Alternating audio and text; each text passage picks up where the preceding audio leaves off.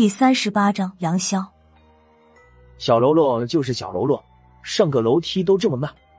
水塔背面的阴暗处传来一个声音，一个人慢慢从阴暗处走了出来，一身皱皱巴巴的警服，一张娃娃脸。虽然和他不是很熟悉，但好歹也打过几天交道。来人正是之前我们遇到的年轻警察杨潇。以前一直以为他人畜无害的，真是看走了我的天眼了。我瞪着杨潇，向无人敌的方向一扬脸，喝问道：“你干的？”杨潇冷冷一笑，还没等说话，孙胖子迷迷糊糊的抢先插嘴道：“辣子，你抽什么风？”话说了一半时，孙胖子猛地抬起枪口，对着杨潇就是一梭子。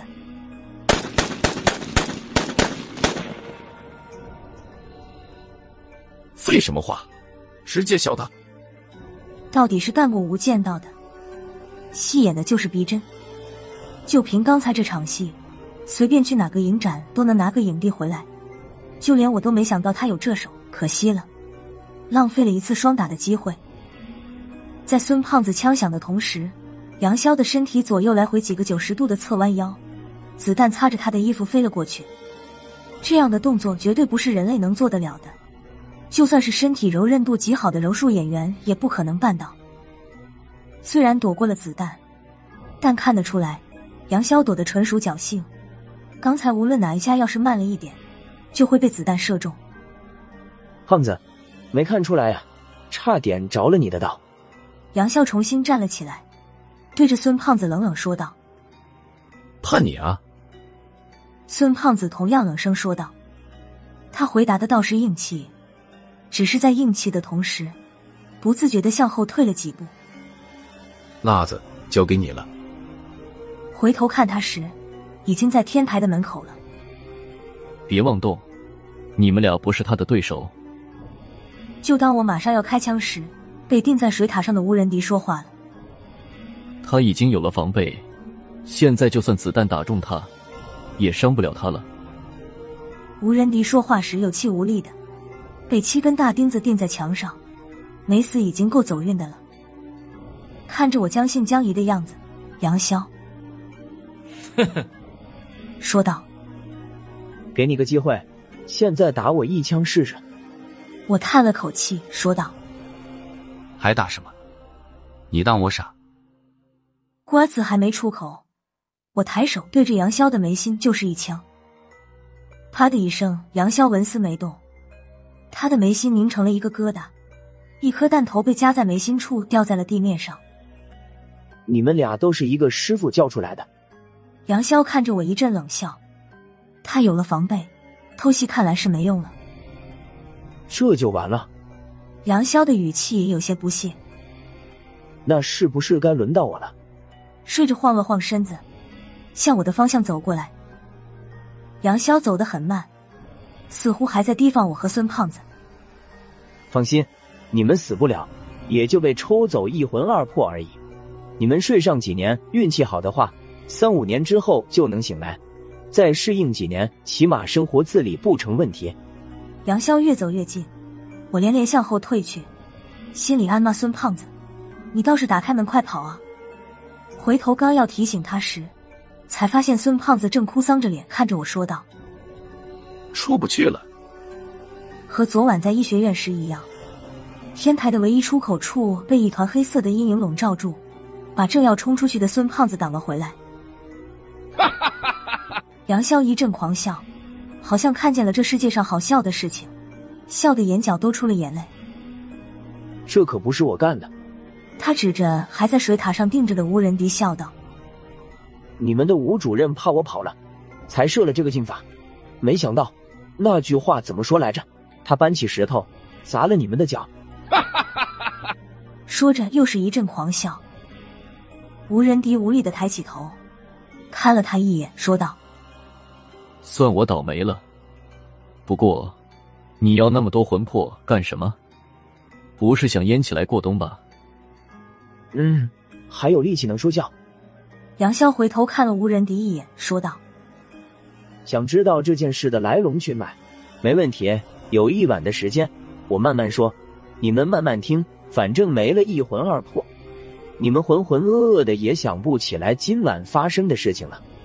一抹月光照在杨潇的脸上，他的脸色苍白了许多，看上去竟然有种说不出的哀愁。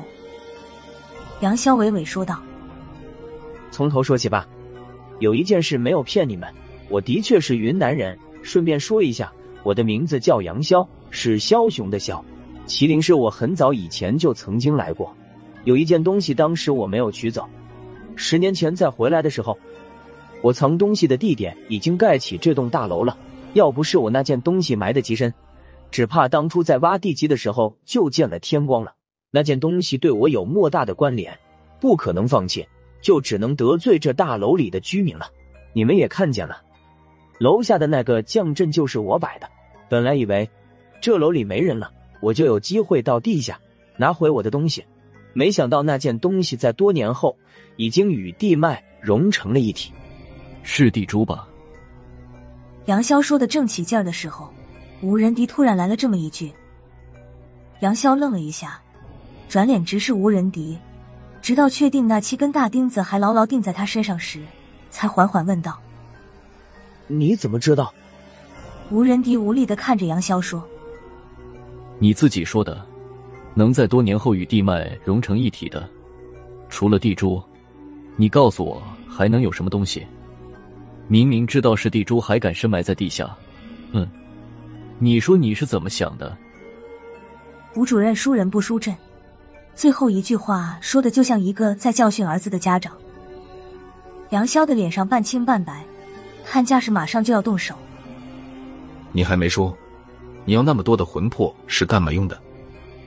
孙胖子看出不对，出来扯开了话题。可能是秘密憋在心里太久，杨潇也需要一个宣泄的渠道。我们现在在他的面前，基本上就是属于待宰的羔羊，对他来说，几乎没有任何杀伤力。还记得我和你们说过我老婆的事吗？收集这么多的魂魄，都是为了他。杨潇不再理会吴仁迪，看着我们慢慢说道。我的体质和你们不一样，我很难有子嗣后代。死胖子，你那是什么表情？孙胖子摊开双手，耸了耸肩膀，说道：“我是同情你，因为准备长期守在麒麟市，观察地脉吸收地珠之后有什么变化。杨潇给自己编造了一个杨潇的假身份，之后又不知用了什么手段，还进了麒麟大学，在大学里混了四年。刚进大学的时候。”杨潇尽量低调，从不参与任何学生会的活动。不过，即便这样，还是被一个有点另类的女孩注意到了。似乎冥冥之中真的有一根红绳，将杨潇和这个女孩连在了一起。女孩姓徐，名蓉蓉，是麒麟市本地人，比杨潇高一届，算起来还是杨潇的师姐。徐蓉蓉在当时的麒麟大学是出了名的校花，据传说。自打徐蓉蓉进了麒麟大学以后，每年情人节收到的情书都是以百封为单位来计算的，其中还不乏麒麟大学的教职员工。据路边社消息，麒麟大学的副校长梁碧人，就是因为在家里偷着给徐蓉蓉写血书，用一百种不同的书法写的“爱”字，传说中的百爱图，被他老婆发现，一顿大闹之后，最后以离婚收场。类似这样的例子数不胜数。徐小姐初入麒麟大学校园时，几乎所有男学生，包括部分男讲师、男教授的目光都被她吸引。好在徐蓉蓉已经习惯了生活在万众瞩目的视线下。直到那一天，杨潇到了麒麟大学报道，在正门口和徐小姐面对面走了个相对而行。杨潇目不斜视的进了校门，他对面的徐蓉蓉愣住了，这不是正常男人应有的正常反应。就算是基佬，也能多少看他几眼。徐蓉蓉从来没遇到过这样的男人，在好胜心的驱使之下，徐小姐开始不自觉的接触杨潇。接着，让广大麒麟市适龄未婚男青年咬牙切齿的一幕出现了：麒麟女神徐蓉蓉竟然和一个大一的闷葫芦新生交往了。说实话，刚开始杨潇的眼里并没有这个异常美丽的麒麟女神。他的想法只是融入当地的社会中，正好徐蓉蓉给他提供了这个机会。一晃，四年的大学生活过去了。毕业那一年，在一片反对声中，杨潇和徐蓉蓉结了婚。婚后，徐蓉蓉选择留在大学里，担任了外语系助教。杨潇则在其岳父的帮助下，进了麒麟市公安局当一名小警察。杨潇使了个小小的手段，他就被分到了十五层大楼那一区，是负责那里的管片警察。过了没多久，杨潇那个当麒麟市公安分局副局长的老丈人，在无意中发现了杨潇口中的那个老家村子，在几十年前就已经更名，而杨潇好像根本就不知道。一开始，徐局长就判断失误。以为杨潇可能是某个犯了罪的逃犯，要是自己的女婿是网上追逃对象的话，那就丢人丢大了。于是，徐局长开始自己偷偷调查杨潇，自己的老丈人做了什么，杨潇是一清二楚。本来还想着能藏在老丈人身后，可以守着十五层大楼地下的地脉，现在既然这样了，就只能重新改写剧本了。在外人看来。杨潇的好运气已经用光了，本来刚刚端上了铁饭碗，又娶了个漂亮的不能再漂亮的媳妇，还有一个当公安局局长的老丈人。可惜一切都是过眼云烟，他老丈人这一死，杨潇基本上已经断了上进的念头。于是，杨潇在自己的管片区一干就是几年，在同事眼中，杨潇是个不思进取、但谨小慎微的小片警，就连徐蓉蓉也认定了。他会和杨潇就这样无声无息的过完自己的下半生，但是情况忽然发生了变化。那是三年前的一天，因为之前徐蓉蓉的身体一直不太舒服，上午去了医院检查，等拿到验尿报告后，病情揭晓了，她怀了两个月的身孕。得到消息的杨潇就像是被石化了一般，愣在了当场。在很多年以前，杨潇在一次偶然的情况下。得到了一种非同小可的能力，靠着这种能力活了很久之后，杨潇慢慢的发现了它的副作用。这种能力改变了他的体质，在某种程度上，他的确要强过普通人太多。但是在繁衍子嗣上，杨潇几乎是无能为力了。他可以同女人们行房欢好，却很难让他们怀孕生子。看来男并不是做不到。杨潇欣喜若狂，开始谋划自己孩子的将来了。六个多月后，就在他等待孩子降临的焦急心情几乎到极限时，一盆冰水彻底将杨潇浇透了。那一天，徐蓉蓉刚做完产前检查，从医院出来不久，被一辆失控的汽车撞倒。当时被撞的人是不知，好在出事地点离医院不远，杨夫人被人救起送到医院。等杨潇赶到时，他老婆正在手术室抢救，医生给了他两个选择。保大人还是保孩子？杨潇竟然犹豫了。从一开始，杨潇一直都把徐蓉蓉当成一个用来掩饰自己身份的道具。现在让他在道具和孩子当中挑选一个时，他竟然拿不定主意了。时间不等人，医生重复了一遍问题。这次杨潇咬牙给了答案：“我要我老婆。”从那一刻起，杨潇顿悟了，在他的内心深处。徐蓉蓉早已不再是用来掩饰身份的道具，她已经变成杨潇生命中不可或缺的一部分。又过了一个小时，手术室的灯灭了，医生出来时没有带来好消息，手术做的不算成功，孩子没有了，徐蓉蓉也没有脱离生命危险，具体情况要看她能不能挺过三天的危险期了。当徐蓉蓉从手术室里被推出来的时候，杨潇的心沉落到了谷底。从他的眼中能看出来，徐蓉蓉的魂魄已经开始分散离体。从道家玄学的角度来讲，徐蓉蓉没有了魂魄，已经算是个死人了。现在只是通过仪器来勉强维持她的生命体征，使徐蓉蓉的身体不至于立刻死亡。孩子没了，老婆也保不住了。杨潇走了一步险棋，他决定给徐蓉蓉招魂。以杨潇的道行来讲。招魂并不是什么难事，但是招魂之后要将魂魄聚拢，然后归入徐蓉蓉的体内，这个过程就算是逆天了。让死人重生算是道家玄学之流的大忌，就算侥幸成功，只怕以后也要遭到天谴。不过事到如今，杨潇也只能豁出去了。当天晚上，杨潇在十五层大楼里给徐蓉蓉施法招魂，开始还算顺利，可就在将魂魄聚拢的时候出了偏差。三魂中的爽灵，七魄中的飞毒和符使，无论如何都无法和其他的魂魄聚在一起，而且这一魂二魄已经有了消散的征兆。这时，远方天边已经阴云密布，雷声滚滚，看样子是天谴雷劫将至。杨潇在匆忙之间抓了个幽魂，抽了他的爽灵、飞毒和符使，和徐蓉蓉的魂魄聚在了一起。说也奇怪，徐蓉蓉自己的魂魄聚拢不了。可加上了别人的一魂二魄，竟然凝聚在了一起。几分钟后，杨潇回到了医院，将这副拼凑好的魂魄送进了徐蓉蓉的身体里。魂魄入体之后，徐蓉蓉睁开了眼睛。醒来后的徐蓉蓉身体恢复的极好，就连她的主治医生都感到不可思议。只是还需要在医院里多待几天，观察一下有没有后遗症什么的。几天之后。在一片惊讶的目光中，徐蓉蓉出了医院，回到家中休养。开始的半个多月，她恢复的相当好。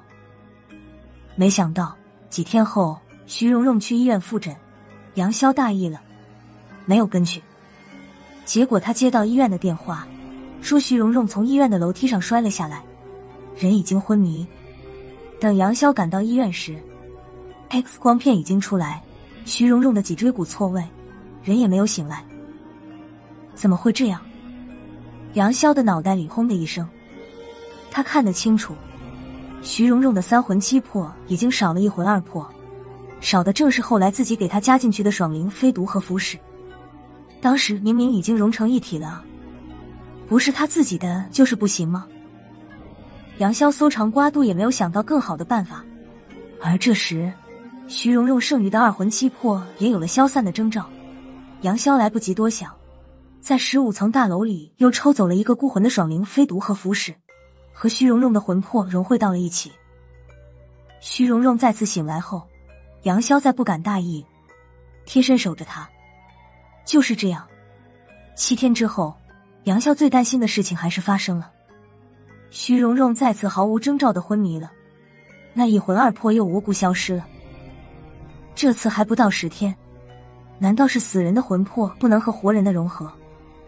如果问题是出在阴阳不容，那倒好办了。在杨潇眼里，最不值钱的就是人命了。当下他就在医院抽走了一个植物人的爽灵飞毒和符使。这一次的结果开始还算让人满意，转眼过了半年都没有出现意外。徐蓉蓉已经开始准备第一次的脊椎手术了。可就在手术前夕，他第三次昏迷了。老毛病，还是那一魂二魄不知所终。看来活人的魂魄也不能完全融合，就像是移植器官后出现的排斥现象。万幸的是，移植了活人的魂魄，比死人魂魄的效果要好得多，起码能坚持多点时间。但是就这点效果，也是越来越不明显。这次徐蓉蓉苏醒了四个月后，又再度昏迷。杨潇无奈之下，只能继续不断的将活人的一魂二魄揉进徐蓉蓉的魂魄里。连续几十次之后，徐蓉蓉再次昏迷的间歇越来越短，从最初的半年到了现在的三天。好在三天就算是极限了，再没有继续恶化的趋势。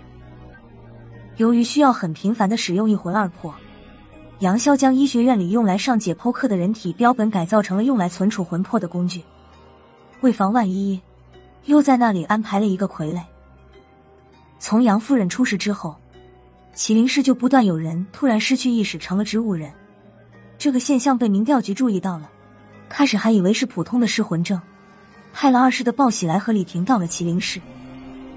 他们俩也是倒霉的，去医院时正赶上了徐蓉蓉在做 CT 时失魂昏迷，被杨潇背回了病房。两人是行家，一眼就看出了事情不是那么简单。上前询问杨潇，杨潇未觉后患，抽了两人的一魂二魄。